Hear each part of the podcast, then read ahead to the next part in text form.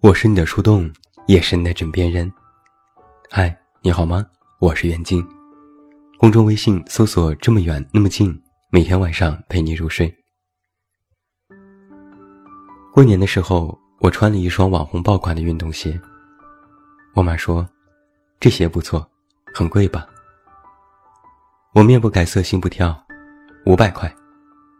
我妈瞪我一眼，你真以为我老糊涂了？你现在还穿五百块一双的鞋吗？少说也要两千多。我笑了笑，没说话。如果告诉他真实的价格，估计能唠叨一下午。从中华民族勤俭节约的优良传统，讲到自己从小受苦，忆苦思甜。之前就有朋友问我，你买的东西和家人报实际价格吗？我摇头，怎么可能？衣服永远都是小牌子的，生活用品永远都是淘宝的，至于其他各种开销，价格通通打三折。就这样，我妈还总问，你怎么这么能花钱？我其实最怕家人开口问钱，一问就要撒谎。撒谎的坏处有两个，一是心里过意不去，二是我记性不好，记不住。比如之前我买了一款包，我妈问，这是名牌吧，多少钱？我赶紧说，假的，六百买的。结果没过多久，我妈又问价格，我说四百买的。我妈都气笑了，之前还告诉我六百买的，现在又成了四百，成天就知道骗人。我当下目瞪口呆，完全不记得他之前问过我价格这件事。看着他得意洋洋的模样，我想，得，又掉进这老太太的套路里了。后来我就学会了一招，手机里有个记事本，回家之前，把身上的行头都标注好价格，哪些需要说实话，哪些需要说假话，都记牢靠了。然后还要给我爸妈买礼物，送红包，陪着逛街吃饭，每天帮忙做家务，感觉比在北京上班多累。我也知道这样不好，我有错，但也实在是没办法。昨天和一朋友见面，他第一句话就问，你妈不知道你的新鞋是爆款，要一万多块吧？我也指着他的新包问，你妈也不知道这是真货香奈儿吧？我俩一对眼，无奈一笑，哎，大家都一样。之前我看过一篇文章，里面说，父母其实是特别好哄的。听起来这话不三不四，但却有一定的道理。每逢过时过节，我就特别喜欢给家人买礼物，送红包，过年尤其是如此。去外地旅游，给他们带回来特产和茶叶，给他们换手机，换平板电脑，给我妈买化妆品等等。曾经我问过，你们喜欢什么，想要什么？他们总是赶紧摇头摆手，不用买，什么都不用买，我们什么都不缺。后来我就索性不问，直接买。他们又板起脸说，又乱花钱，我们老了，用这么好的化妆品做什么？用这么好的手机做什么？又不会那些复杂的功能。看似父母不甘心，但是后来我妈偷偷告诉我，你爸其实特别高兴，拿着新手机晚上不睡觉，翻来覆去看着说，还是新手机好用，就是好。之前过年的时候，爸妈还给自己添置一些新衣服。后来年纪大了，新衣服也不买了，张口闭口都是你们年轻人必须要穿新衣服，我们老了就没这个必要了。然后我就又开始送他们衣服，免不了又是一顿数落，说和我审美不一样，买的衣服不合适，太花哨，又是乱花钱。但某次我看到我妈偷偷在卧室穿着我买的衣服照镜子，左看看右看看，脸上都是满意的微笑。这我才知道，他们不是不满意，只是单纯怕我花钱。今年过小年的时候，我在太原，准备把他们接到北京过年。在楼下遇到了邻居，彼此寒暄问候了几句，邻居笑着说：“你可要多回家来看看你爸妈，他们天天念叨你，说你给买了这个买了那个，花了多少多少钱，有这么一个孝顺的孩子真好。”到家后，我一问他们，这才知道了一件事。爸妈问起我自己买了什么东西多少钱，我都是死命打折往少了说。可父母在外和邻居说起我给他们买了什么东西，价格都是往夸大了说，嘴里心里都是得意，像个小孩子一样。我买了新车，旧车给我妈开，他们说这是沾了儿子的光了。我出门旅行，给他们带回特产，他们说这是沾了儿子的光了。我回京过年，让他们住大房子，他们说这是沾了儿子的光了。很多事情其实都是我不精心的顺手，更不是刻意要孝顺，但他们都会满足，都会喜笑颜开。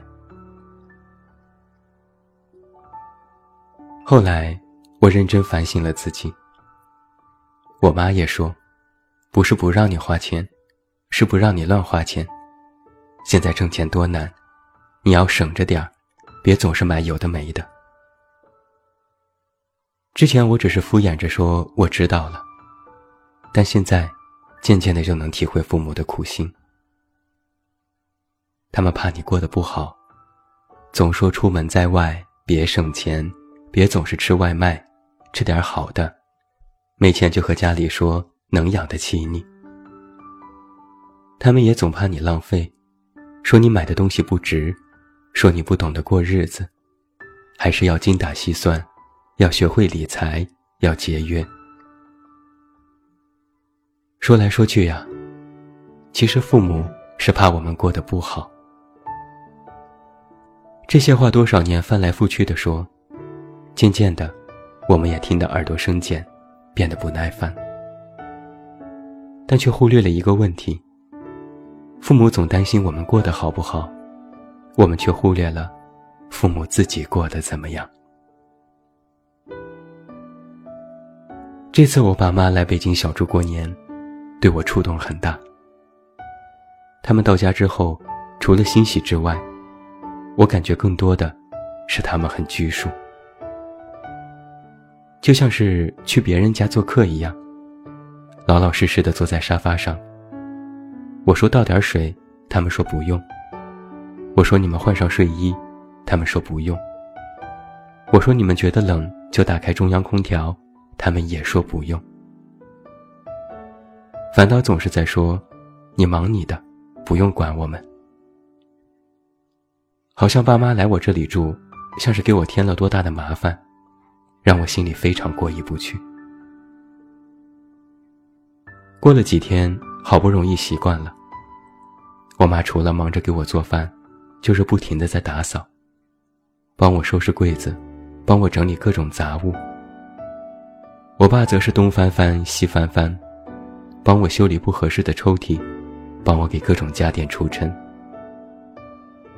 然后就是买买买，总埋怨我乱花钱，可给我添置起东西来却毫不手软。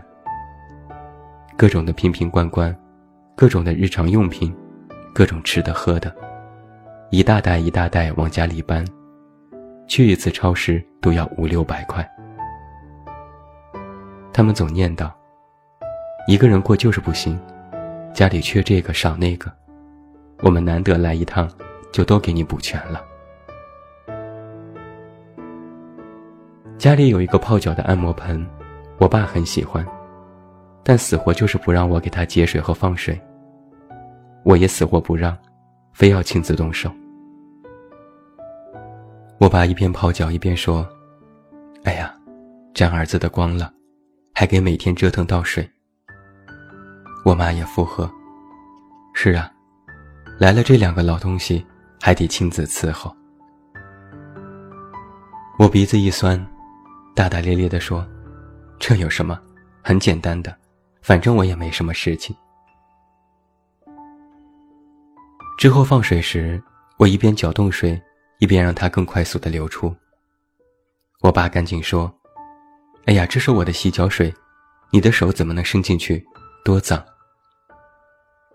我一把推开他说，这有什么脏的，别人的儿女还天天给父母洗脚呢，我就倒个水怎么就脏了，你们还从小把我一把屎一把尿的拉扯大呢，你们不嫌脏吗？我爸乐了，那能比吗，你是我儿子呀。我说对呀，你们也是我父母呀。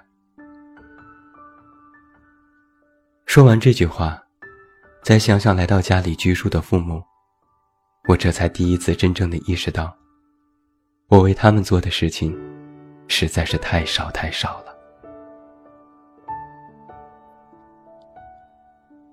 在年前中央电视台的网络春晚上，主持人推荐了一个 H 五 小游戏，叫做亲情计算器。只要输入一些数值，就能知道你还能陪父母多久。其实之前也有过类似的应用，但我没有尝试过。这次我计算了一下，结果让我非常吃惊。假设我还能陪父母二十年，每年回家一次，每次住十天，你觉得能陪父母多久？答案是只有两百天，相当于 六点七个月，多半年。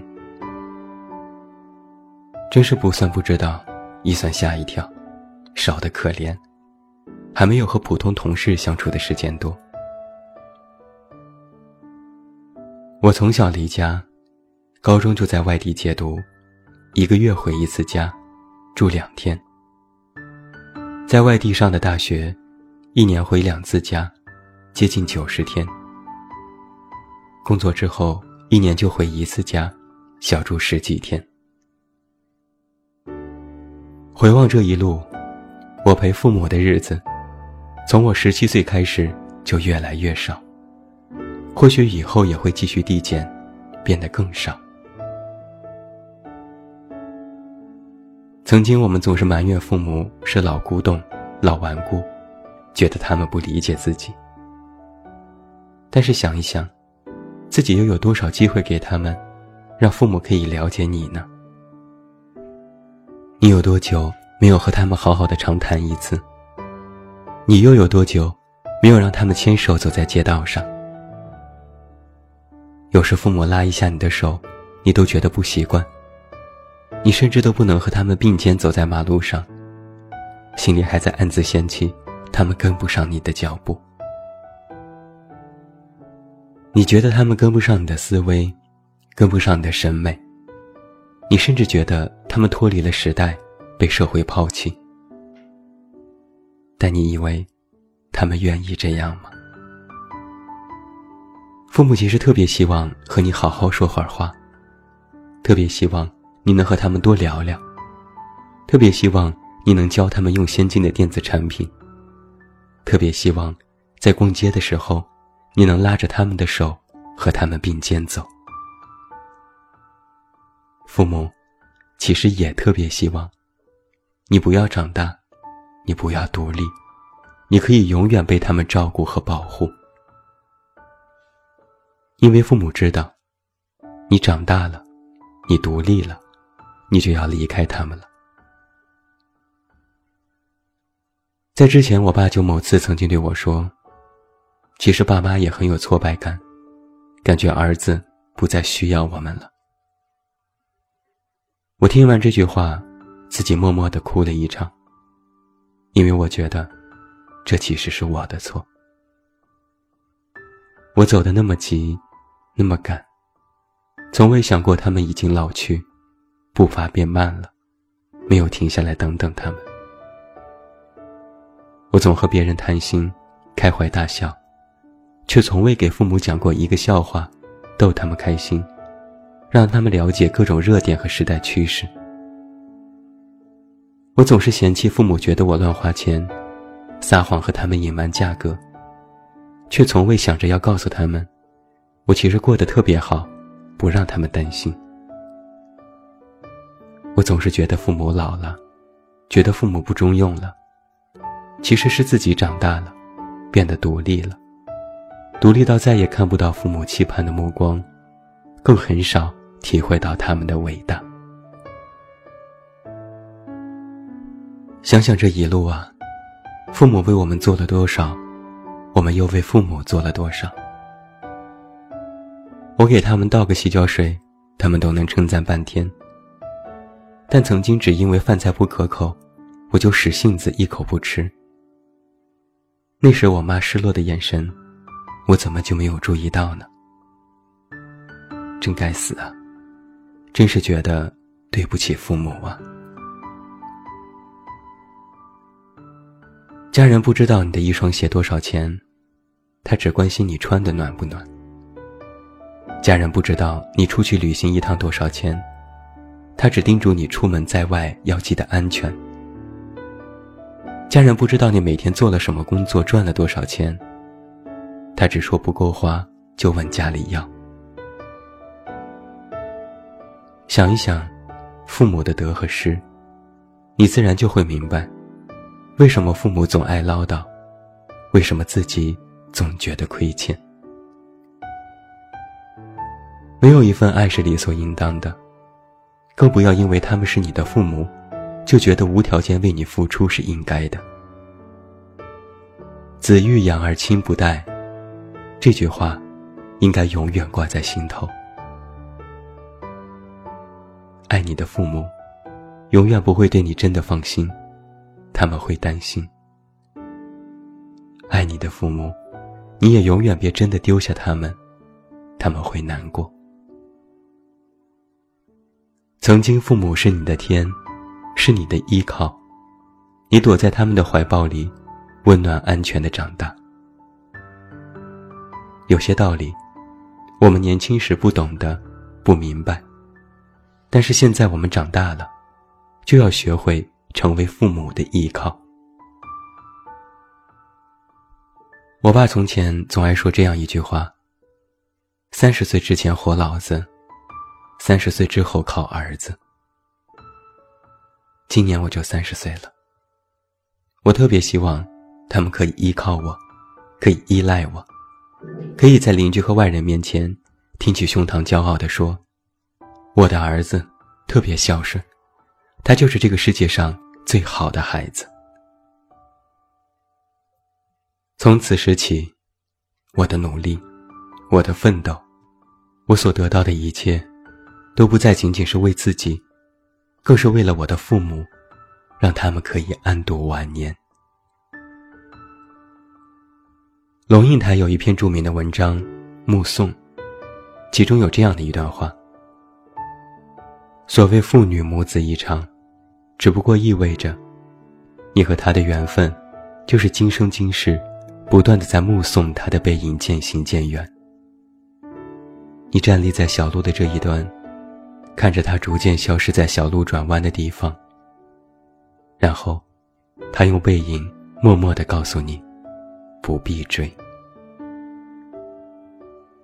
我真的希望这一天不要到来，我真的想说，你们不用追赶我的脚步，不用水目送水的远去，我停下来等一等爸妈。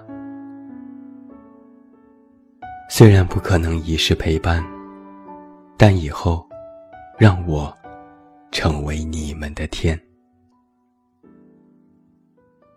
最后祝你晚安，有一个好梦。我是远近，我们明天再见。